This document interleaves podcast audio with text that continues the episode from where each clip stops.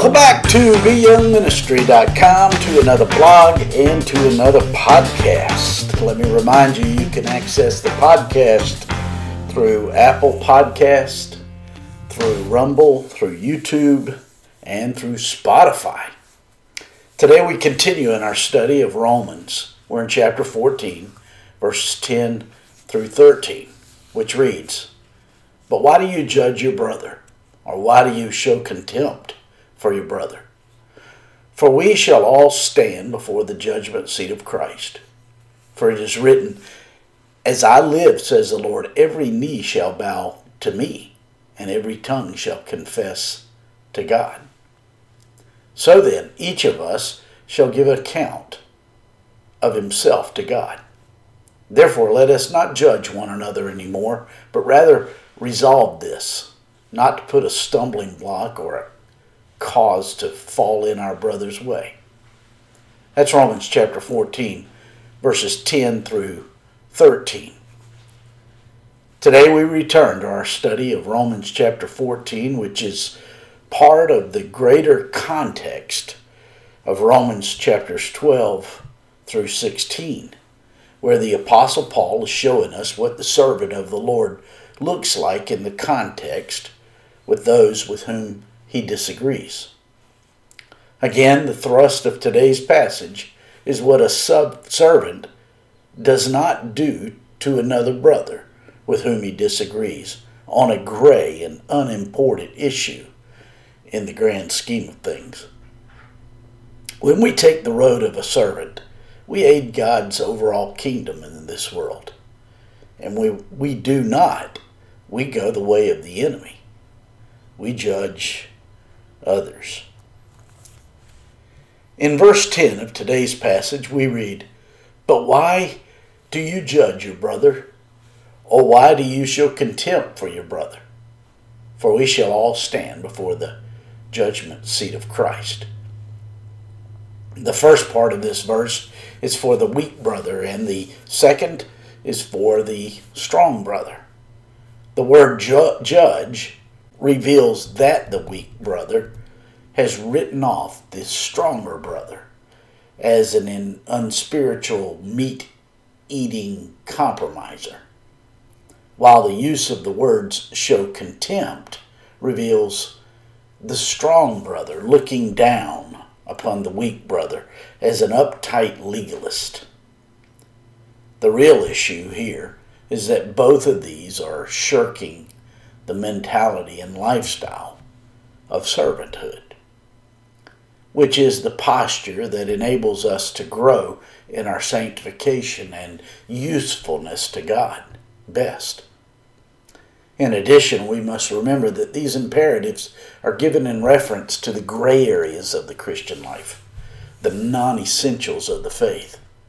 This is what the enemy does. Knowing he can't take our salvation from us, he tries to get us to make the lesser things seem like the most important things. And in so doing, he lessens our impact for the kingdom of God here on earth. The words "judgment seat" refer to the bema seat of Christ, which is spoken of in 2 Corinthians chapter 5 and verse 10, which reads, "For we must all appear before the judgment seat of Christ, that each one may receive the things done in the body according to what we have done, whether good or bad." This verse is only applicable to Christians. The Apostle Paul used the word bema here to direct our attention to that day when there will be a special judgment that God will hold for believers only. This illustration comes from the raised platform where the judges of athletic events would sit. After the end of the sporting event, the victors would ascend up the steps of the bema to receive their prizes from the judges. Unlike our modern-day Olympic Games, participants in those athletic events did not receive gold, silver, or bronze medals. What they received were special circular wreaths woven from leaves, and they wore these on top of their heads. The Bible refers to these wreaths as crowns. And in that day, these crowns were greatly coveted. The judgment seat of Christ does not determine whether a person goes to heaven or hell. The bema seat will be the place where God will deliver his judgment upon the actions of the believer during the time he was a believer on earth. These actions are referred to in the New Testament as the good works of the believer, which aided God's work in the lives of others, especially non-believers. When the believer in Christ does not operate from the posture of the servant, we are in grave danger of contributing to the purposes of the kingdom of darkness. The opposite is true as well. When we operate out of a servant's mentality, we will contribute to the kingdom of God while on this earth. At the bema, the believer will receive God's rewards for the good works that proceeded out of his life while on earth. According to Luke chapter 19, verses 16 through 27, during the millennial reign of Christ after the tribulation, the most faithful believers will govern with the Lord Jesus over multiple cities. Not every believer in Christ will have the same opportunities. The opportunities will have been determined by our good works while on earth as believers. Our previous faithfulness is the key principle here.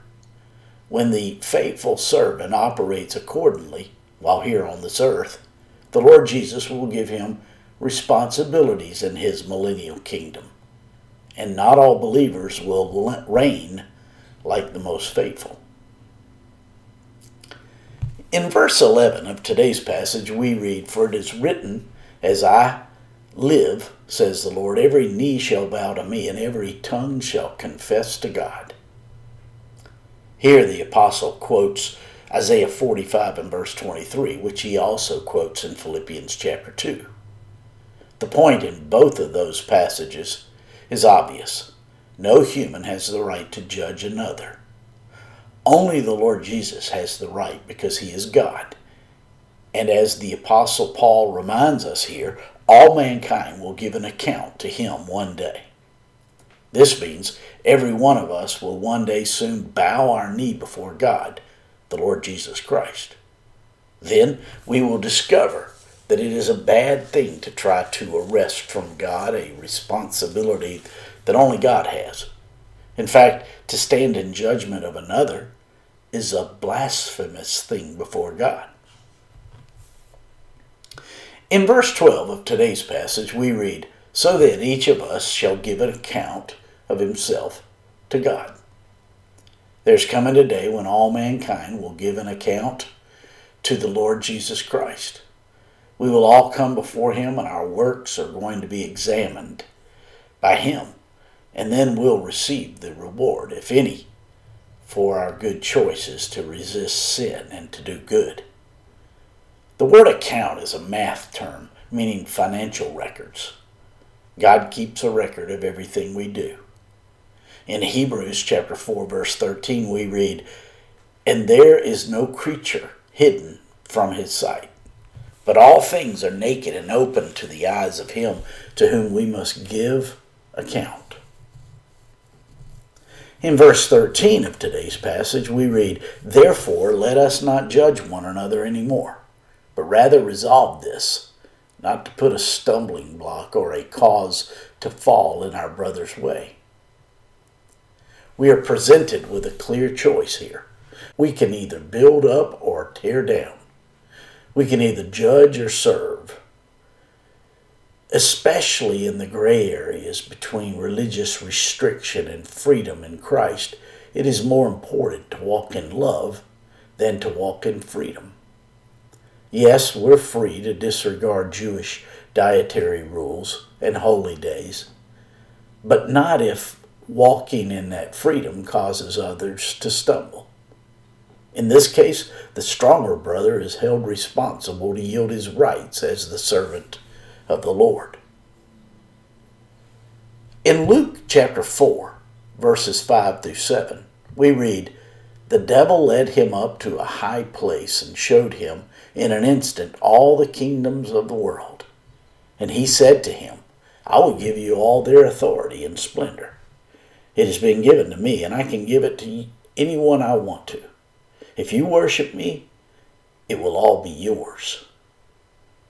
The response of the Lord Jesus to the devil that day was quite instructive. He said, It is written, worship the Lord your God and serve him only. As the Lord Jesus illustrated here, the servant of the Lord sees way beyond this world to the world that is to come. We evaluate eternity from the vantage point of time to our peril. This is why we even think of our heavenly rewards as the gold that will be pavement there. When we gain the view of eternity, we lose sight of the self-life. And when we lose sight of the self-life, we embrace the life of a servant. My friends, I trust this blog and this podcast are helping you in your walk with the Lord. If I can be of further assistance to you, shoot me an email at BeYoungMinistry@gmail.com. Hey, have a great day.